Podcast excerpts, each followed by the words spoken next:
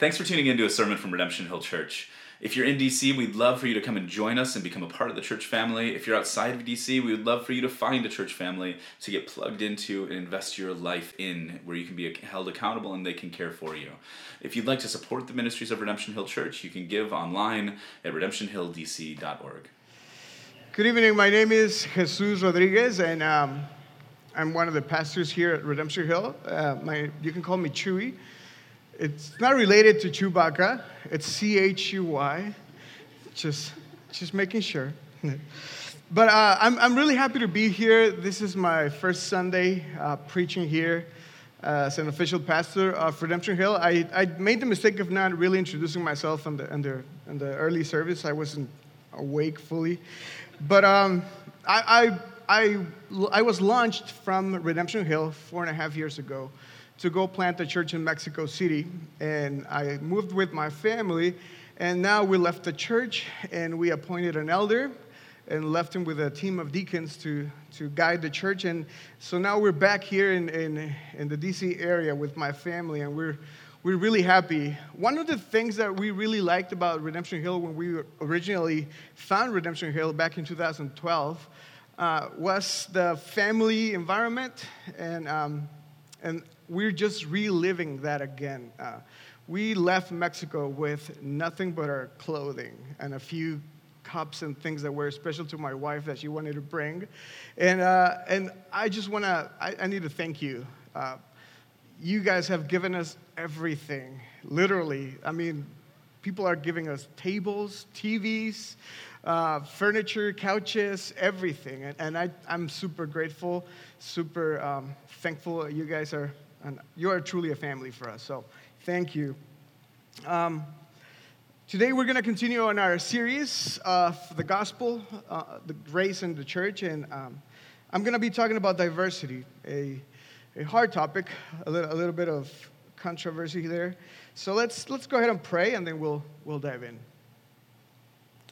God, thank you for the opportunity you give us of being here together as, as your church is a body of believers from different places, different colors, different skill sets. Um, thank you for the beauty that, that that brings to the church.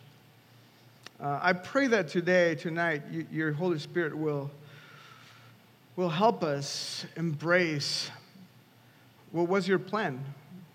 That people from all tribes and nations and languages would come as one body and display your majesty and your beauty through that. I pray that you will help us sacrifice our preferences, sacrifice our wants and our desires for the sake of others, especially now that we have been given grace through your sacrifice. Amen. Um, so, a little bit of context of who I am. Um, I, am Mexican. I'm fully Mexican, you can tell. Uh, I grew up in Mexico. I'm from Mexico City. And, and, and the theme uh, we're about to talk about is uh, diversity. And you could probably assume that I was not brought up in a diverse context, and you would be right. Uh, Mexico is not a diverse country. Uh, over 95% of the population is Mexican and Hispanic. Uh, it, but contrary to what you would believe or think, is that Mexico is a very racist and, and, and a place where discrimination happens often. And the reason why is because the term Hispanic does not refer to an ethnicity. When you, when you, when you, when you talk about Hispanics, you're not talking about a race. Uh, Hispanic means related to Spanish. So when you say they're Hispanic, what you're saying is they speak Spanish. You're not talking about their race. So, Hispanics in general are a very diverse group of people. You have white Hispanics, you have black Hispanics, you have uh, indigenous Hispanics, and you even have some Asian Hispanics. Uh, just in case you didn't know, that the Philippines were conquered by, by Spain, and until this day, there are some people in the Philippines who speak Spanish. So when you, when you, when you talk about Hispanics, you're talking about a, a diverse group of people. And amongst Hispanics, there is a lot of racism and discrimination. When, when, when two Hispanics meet in, in the United States, they're not automatically best friends. What happens is that in Latin America, in general, there's also this common myth, um, which is the white is better myth. This mentality of if you have more of a light tone of skin or your, your eyes are colored or your, your hair is, is, is, is a little more golden, then you're better. And, and, and this way of thinking is, is very present in, in Latin America. Not only that, but Latin Americans and Hispanics discriminate each other not only based on the color of their skin, even though we, some of us share the same kind of ethnic background, but we also discriminate against each other based on uh, education and, and even the country you're from. Uh, in Latin America, you have, you have some countries that are predominantly white. Like, if you've ever met an Argentinian, you will see that, uh, uh, or Chilean, they're, they're, they're very white like. They, they have a lot of Spanish influence. And if you've ever met somebody maybe from Peru or Guatemala, you'll see that they have more indigenous features. I'm not talking about generally. Uh, I'm, but, but I'm, I'm, I'm sorry, I'm talking about generally, but there are some Argentinians who are not white and, and vice versa. But this happens when two Hispanics meet in the street in the States. They, they start to like kind of measure each other. There's, there's envy, there's rivalry. Why? Because discrimination and racism is present in our culture as well. And this is so pervasive and, and, and so common that I personally know of a woman who grew up in a rural area in Central America. And her family happened to be what we call mestizo. Mestizo is basically a mix of Spanish and indigenous. And uh, in Latin America, or at least in Mexico, what happens is that if you are more uh, Spanish like, uh, people treat you in a different way, in a better way. And if you're more indigenous like, people treat you probably less uh, kind.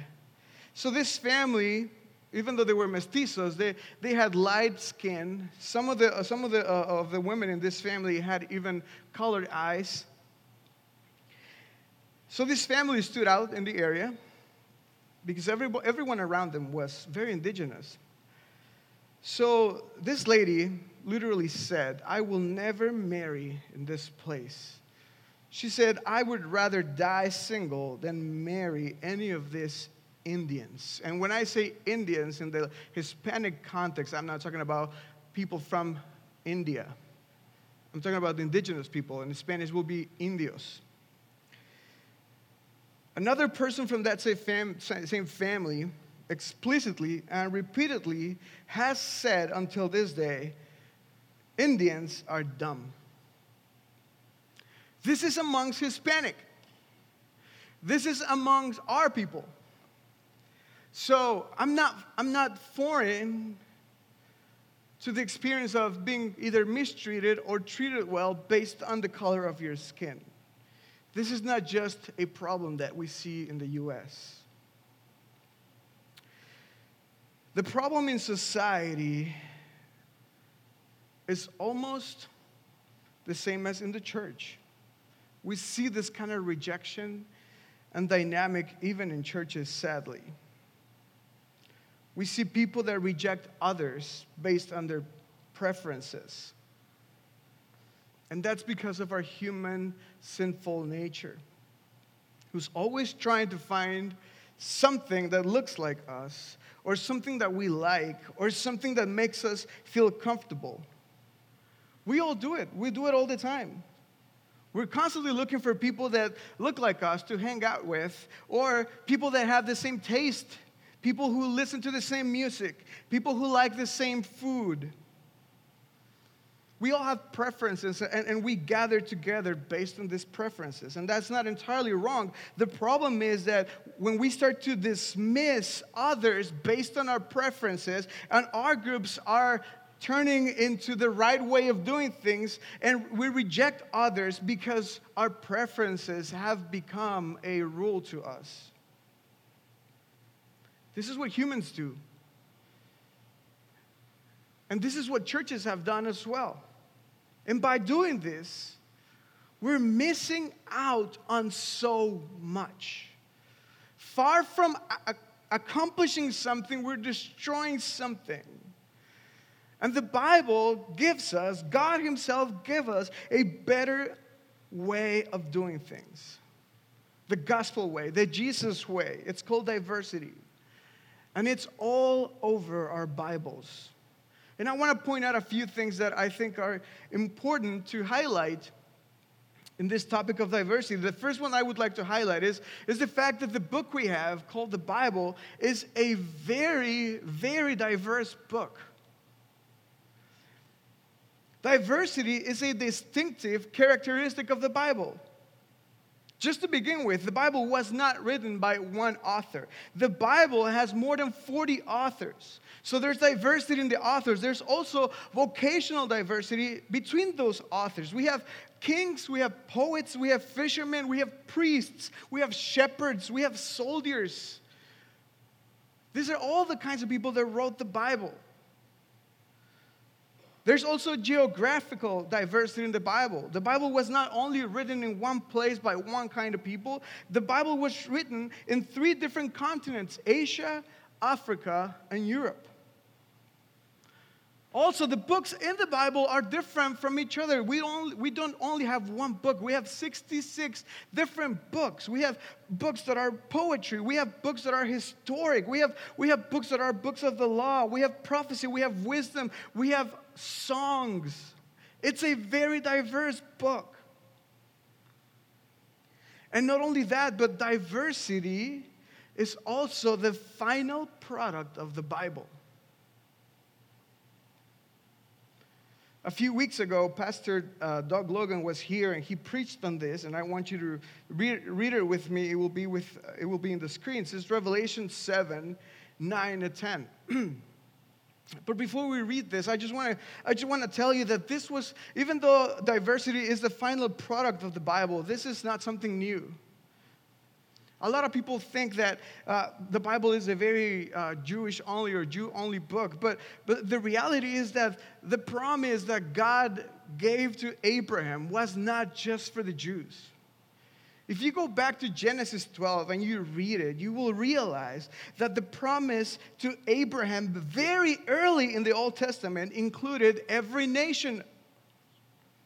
God told Abraham, In you all the families of the earth shall be blessed.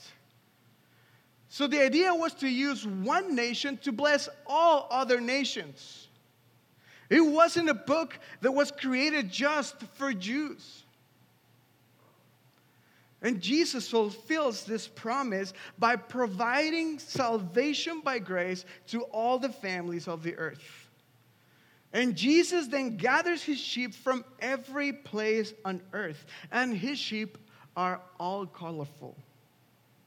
So let's read this description Revelation 7, verses 9 and 10. After this I looked, and behold, a great multitude that no one could number from every nation. From what? From all tribes and peoples and languages standing before the throne and before the Lamb. This is the picture we have of the end. There you have it, plain and simply. The church of Christ will one day arrive at perfect unity in diversity, and it will be beautiful. Notice that John, when he's having this vision, he is able to, def- to make a difference. He's able to see people from different nations. I don't know if you've seen the, the images that people use in coloring books for kids of heaven, and everybody looks the same. They're all white and they have white robes, and you can't see their faces because everybody's shining. Well, that's not the picture that, that John gave us. He actually, he can tell, look, that person is different from that person.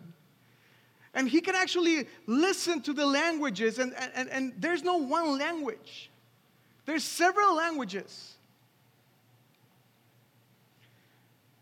So, in this passage, we get a picture of what will happen to all of us at the end, and, and the, it's a diverse picture. And it's not just diverse in, in, in, the general sense. There, there are very specific aspects of diversity that we see here. And we see three mainly we see language diversity, ethnicity diversity, and cultural diversity. And all of this is the result of the gospel. So, what God is doing, using the language that we use here in Redemption Hill, is that God is knitting this beautiful and colorful tapestry for Himself. And let's be honest, it would be a very boring and ugly piece of work if it would be just one color. God is the author of beauty, and He decided that a multicolor, multi texture, multi everything piece of work would be better. And it does. So, in the end, when the tapestry is finally finished, there will be a piece of art that will include black, white, Hispanic, Asian, Indian, short, tall, skinny, and fat people like me. This is the picture of the church. And I want to continue to, to, to highlight a few more things about diversity. Not only our Bible is diverse, not only the end of the Bible is diverse, but also the mark of the church from its birth has been diversity.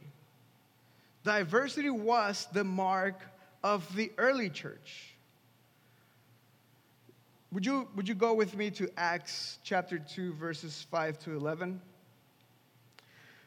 What, what we're about to read is uh, Jesus leaves, he, le- he, he leaves his disciples, and they're all, they're all gathered together. This is at the feast of, the, of Pentecost. And then suddenly, a rushing wind comes into the place where they were gathered, and the, the, the Holy Spirit falls on these people and fills them. And that's what we consider the birth of the church. And what is, what is the first thing that happens? Let's just read it together. Acts 2 5 to 11. It says, Now they're dwelling in Jerusalem. Uh, there were dwelling in Jerusalem Jews, devout men from every nation under heaven. And at this sound, the multitude came together, and they were bewildered because each one was hearing them speak in his own language. And they were amazed and astonished, saying, are not all these who are speaking Galileans? And how is it that we hear each of us in his own native language?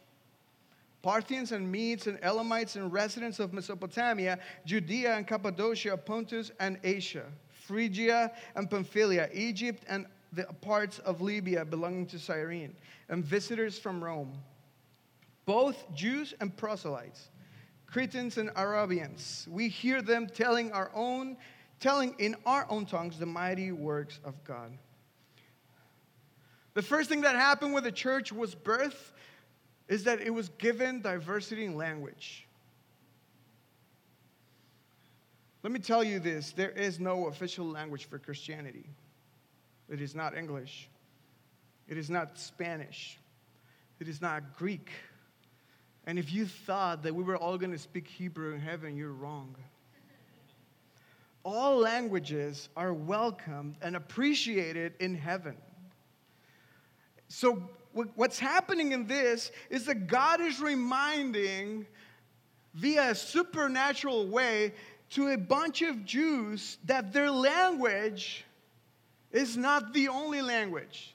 Their language is not the holy language. Imagine if you're a Jew the Bible, the, the, the law, the covenants were given to you. you. You were proud to say that Moses was part of your, of your nation. You were proud to say that you were a descendant of Abraham. You were proud to say that Jerusalem was the place where Jesus was crucified. You can, you can, you can boast in all these things, and, and God comes in with the Holy Spirit and He says, You know what?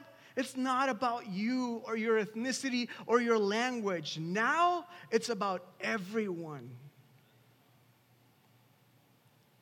So we not only see that there's diversity in language, there's also diversity in ethnicity. A few months after Pentecost, Peter, a, a Jew, is called by God to a Roman soldier's house, a centurion. And that was surprising for Peter. He had some visions of, of animals that, that, that the Jews consider unclean. And, and God basically tells them, stop thinking that way. And listen to what Peter says to these people when he arrives to this household. Acts 10 28 and 29 says this. And he said to them, You yourselves know how unlawful it is for a Jew to associate with or to visit anyone of another nation. But God, who said this? God has shown me that I should not, listen to this, should not call any person common or unclean. God is telling a Jew to not call people common or unclean. So when I was sent for, I came without objection. This is Peter. So again, God basically said to, to Peter, the foundation of the church, this is not about Jews anymore. And the reality is that it was never for Jews. God is telling Peter there are no common or unclean person. And like Pastor Bill said two weeks ago, we all bear the image of God. So there are no common or unclean or inferior or superior people.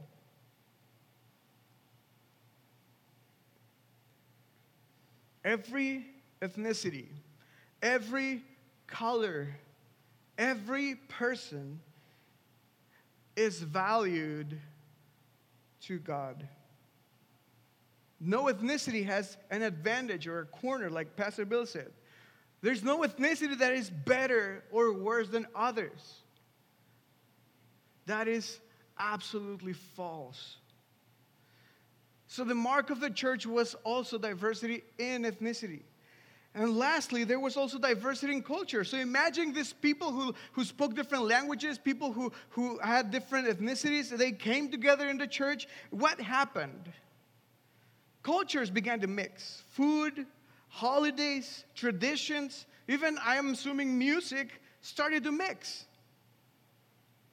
There were Greeks, Romans, Assyrians, Africans, all kinds of people. They started to, to, to share, they started to live together, like, like Acts 2 and Acts 4 tells us about. They, they began to, to fellowship. And they began to bring different things to the table. So, one of the marks of the early church was also cultural diversity. And we can see this diversity in the early church through a conflict that arose in those days. Let me read a, a passage to you Colossians 2, verse 16. This is Paul writing to a non Jew church in Colossae.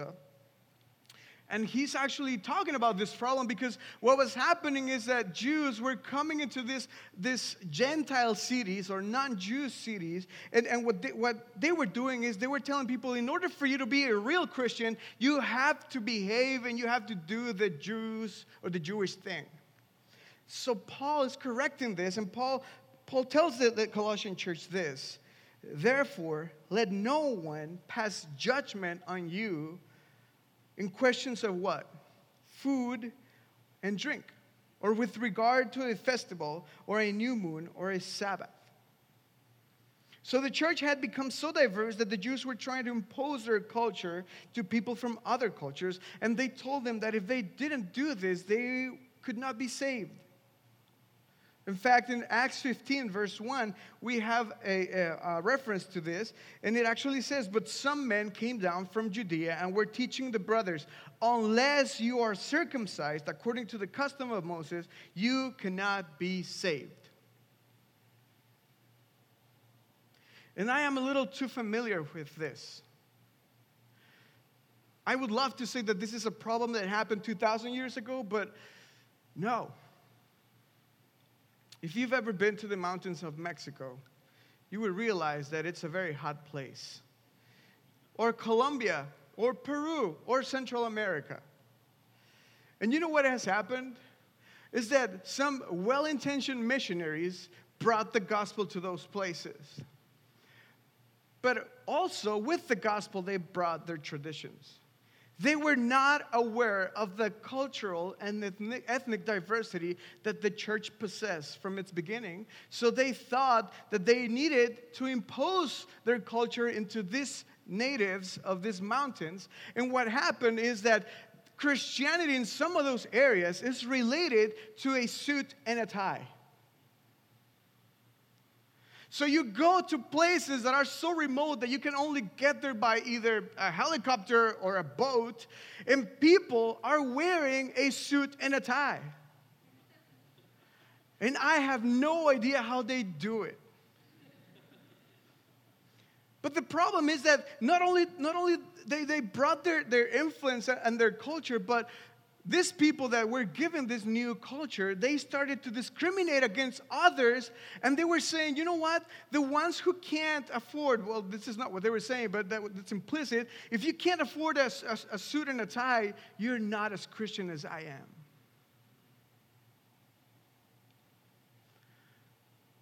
So the early church was very diverse in ethnicity and, and culture from the beginning, but this majority group of people began telling the minorities this is how it's done and this is how it's supposed to be. But the church has always found hope in Jesus. Even though this has always been a problem in the church, Jesus has always been there to help us. Through the gospel, Jesus brings reconciliation to nations that were enemies. Through the gospel, Jesus brings reconciliation between Christian Jews and Christian Egyptians, nations who had a history of slavery we all know of. Through the gospel, Jesus brings reconciliation. And recon- reconciliation is, is important and is needed because diversity is hard, diversity is costly, it's not easy. And diversity has always caused conflict in society and in the church. Why? Because sinners interacting with other sinners is kind of the recipe for conflict. And if you add cultural and ethnic language diversity to it, it, it gets more interesting. Uh, I attended a college that was sort of diverse. When I was in Mexico, uh, the, the college I, I, I, met my wife in had people from almost every country in Latin America in it. And um, one of, the, one of the, the funny problems we used to run into was, was curse words. And I'm not going to say any of them.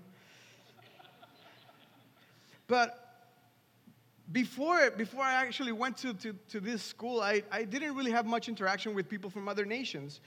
So I didn't know that there were words in Mexico that, ha- that literally had a horrible meaning in other countries. And I'm talking about speaking, Spanish speaking countries, I'm not even talking about other languages. I'm not even talking about the, the, the really bad words. Um, I know you know the really bad words in Spanish. I've heard you. I'm, I'm actually talking about common words like, like name, names of pastries that reference body parts in other countries, and, I, and, and many other things that I don't want to mention right now. But I was surprised. Why? Because, because even amongst people who speak the same language, there's sort of friction. We, we used to make fun of this and, and bother each other with this, but, but you know what? The problem is that some people take it seriously. And, and people start to bring conflict through this. Diversity has always brought conflict. And, and this text that I'm about to read references this. Let's, let's, let's uh, read Acts 15, verses 6 to 10. This was such a big problem, what we're about to read, that a council was created. Uh, uh, uh, there was a huge discussion between the apostles and other elders and leaders of the church, of the early church, that needed to solve this problem. These Jews were going around telling everybody that they needed to become Jews in order for them to be saved. So, this is what happened. Verse 6 The apostles and the elders were gathered together to consider this matter. And after there had been much debate, Peter stood up and said to them, Brothers, you know that in the early days God made a choice among you, that by my mouth the, Gent- the Gentiles should hear the word of the gospel and believe. And God, who knows the heart, bore witness to them by giving them the Holy Spirit, just as he did to us. Listen to this, verse 9. And he made no distinction between us and them having cleansed their hearts by faith. So Peter is saying, we don't need to do all these things. They are all cleansed by faith. Verse 10 Now, therefore, why are you putting God to the test by placing a yoke on the neck of the disciples that neither our fathers nor we have been able to bear? This problem has been a problem since the beginning. And 2,000 years later, we still need to deal with it. These Jews were making distinctions between them and the Gentiles. And Peter tells them that when they do this, they are putting God to the test. Family diversity is hard, but it's worth fighting for. Look at what this civil rights activist, Dr. John Perkins, says in his book Dream with Me Race Love and the Struggle We Must Win. It says, Right before Jesus went to the cross, he prayed that all believers, past, present, and future, may be one as you, Father, are in me and, in, and I in you, that they also may be one in us, that the world may believe that you sent me. This was Jesus' prayer for us all. Yet, more often than not, I fear we have not lived up to it. Instead, we fight for our own way, for our selfish desires, for our right to be superior. We build churches centered on our own cultural ideas of God rather than on seeking to bring us back to Him. And then we fight with other churches and religions about who is serving their personal culture God the best. Come dream with me. Dream of a fight for something bigger, something more important and worthwhile. We need to fight for justice and peace, for the walls between us to come crashing down. The reason why diversity is so hard and difficult, it's because of our sin. It's because we are constantly selfish. We fight for our own way. We fight for our own selfish desires, like Perkins said. We want things our way. We want to eat our food. We want to listen to our music. We like it the black way, or the white way, or the Hispanic way. And then we take a step further and then we begin to say that that's the right way. And then we go even further and we start labeling people as being wrong just because they have a different way of doing things. And we find all kinds of reasons to divide. Everything from color of skin to music, food, even traditions are all causes of conflict. We don't like to surrender. We don't like to give up we hold on to our ego. Preferences like noise. I'm sure you've heard this. Oh, those people are too loud. And then you've probably said this as well. Oh, they're so quiet and boring. We find the littlest things to discriminate and, and, and, separate each other. I've had someone tell me that eating spicy food was wrong because it was masochism. It's the enjoyment of pain. And I said, Yes, but it's delicious. We have taken our preferences and we have made them rules. We are so selfish that some people truly and genuinely believe they are better than others because of their skin color or their traditions or their ethnicity. And then the same is the, the reverse of that. We have others who truly and genuinely believe they are worse than others because of their color of their skin or their ethnicity, which is exactly the same thing. Believing you are worse than someone else based on your skin color is no different from believing you're better. Both of them are racism. What is racism? Racism is assigning value to someone based on their color of skin or ethnicity. That is racism. So whether you do it from up there or high or down here, it's the same thing. You are telling an image bearer of God that he is either less or more than you.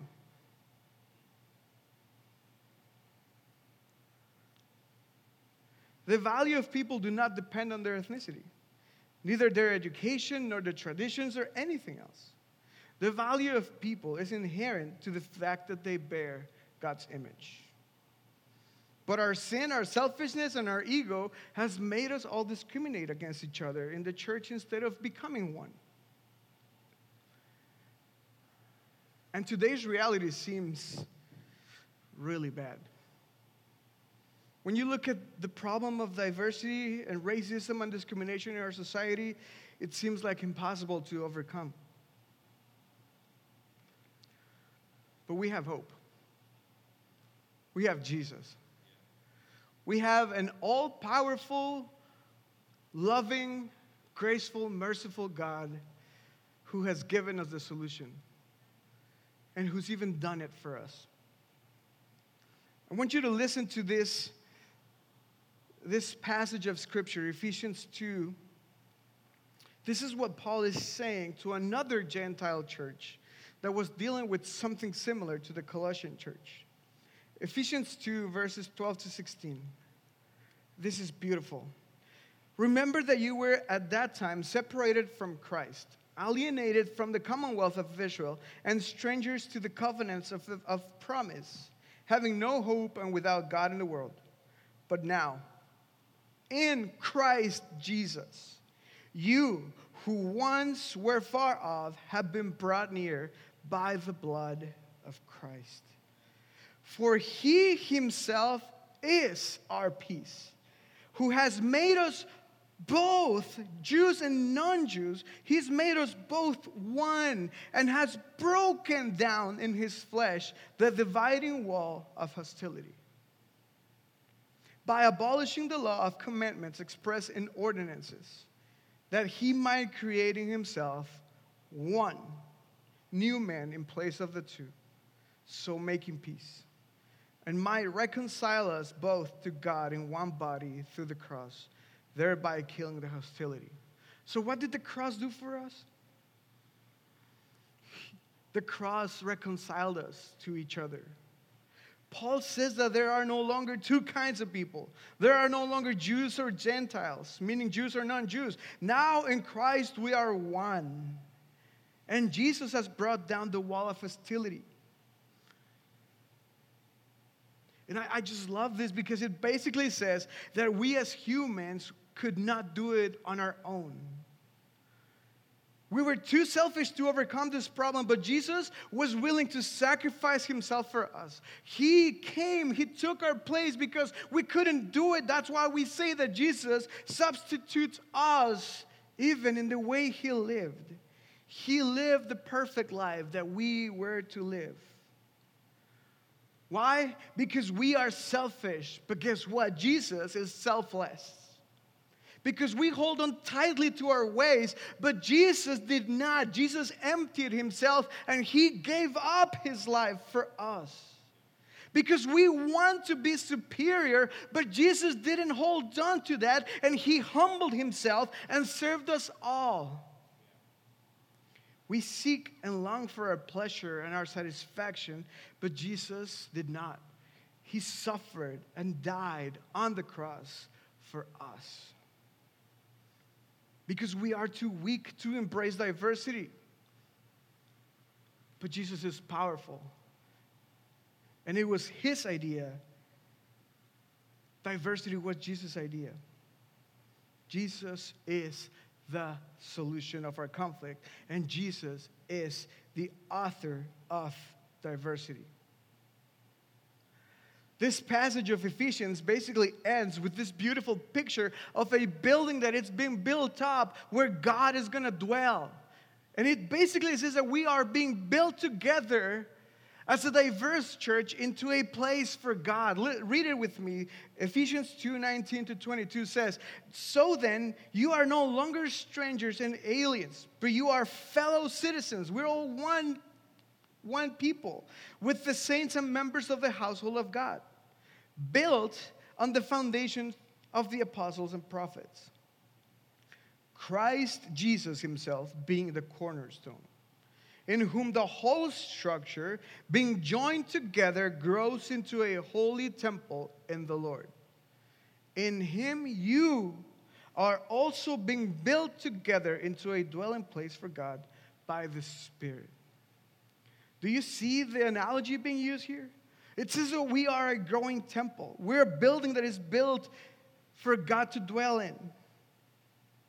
And God is the author. God is the architect of this temple. So we are, we, are the, we are the blocks, we are the stones that make up this building. And it's going to be a beautiful building because the blocks are not all the same. There are pieces of this building that look very different from each, from each other, but that's what makes it beautiful. Church, we need to embrace diversity because it's in our Bible, because the church was birthed out of diversity, because it has always been God's idea, because it's the end product, because, because that's what we're supposed to do.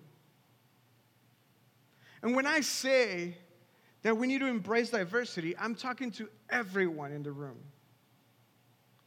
I'm not only talking to white people or the majority, I'm talking to everyone. Why?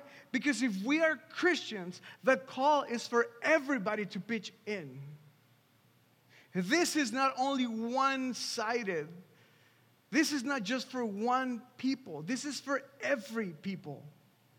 If we as Christians are serious about diversity, we all have to contribute. Blacks, whites, Hispanics, Asians, everyone needs to pitch in. This is a call for the oppressor and the oppressed. This is a call to everyone to forgive and to repent. This is a gospel call that confronts us all, but it's also a gospel call that comforts us all.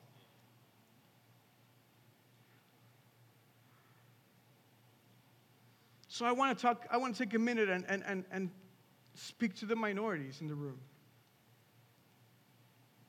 If you're a minority in the room, I need to tell you, we also need to learn to love the majority. We also need to learn to forgive the majority. I'm not excusing what they've done or what has been done to, to you as a minority. But the gospel call requires you to sympathize with Jesus. Jesus' last words on the cross were, Forgive them because they don't know what they're doing. We don't have a gospel that divides, we have a gospel that unites. And if you are a minority, I'm asking you, help us. If you come to a church like this and you say, Well, I don't like the church because it's too white, guess what? If you don't stick around, it's gonna always be white. well, their music sounds too white. Of course, because everyone's white.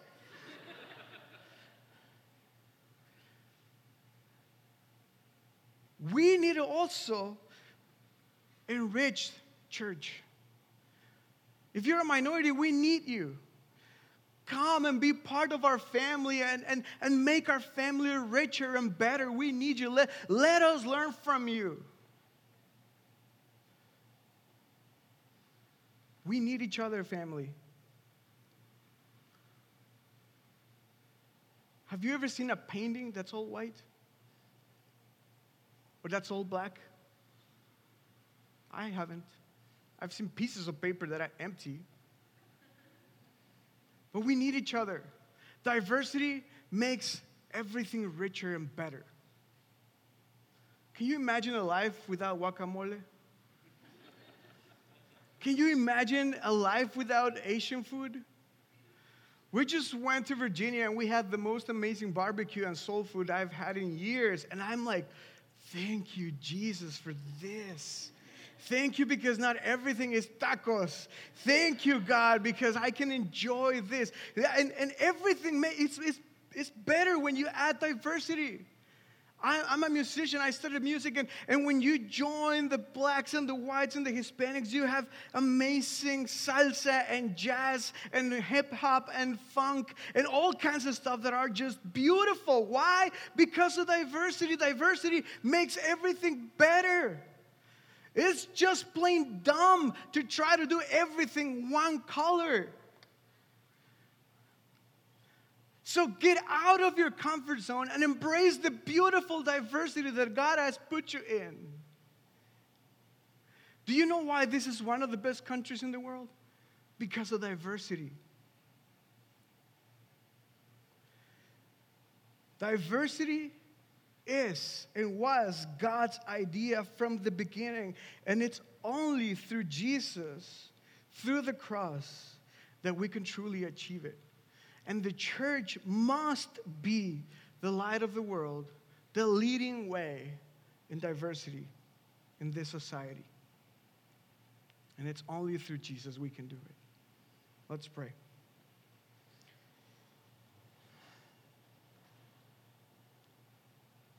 God, thank you because you are the most amazing artist you are the definition of creativity. And in your wisdom, you created people of all sizes and colors and languages.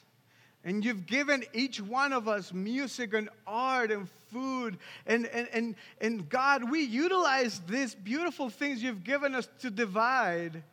But through Jesus, through your son and your sacrifice, you have made one people to your glory. God, I pray that the church will, will embrace diversity and we'll portray it and display it to the world. And, and, and God, allow us to be an example to society. God, thank you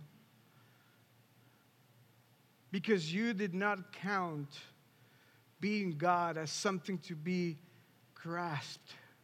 But you denied yourself and came and died for us. And I, I pray that in response to your grace, we will be able to do the same for others.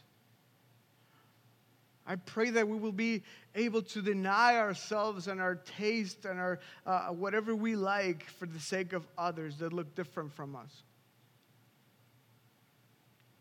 Help us, God. Amen.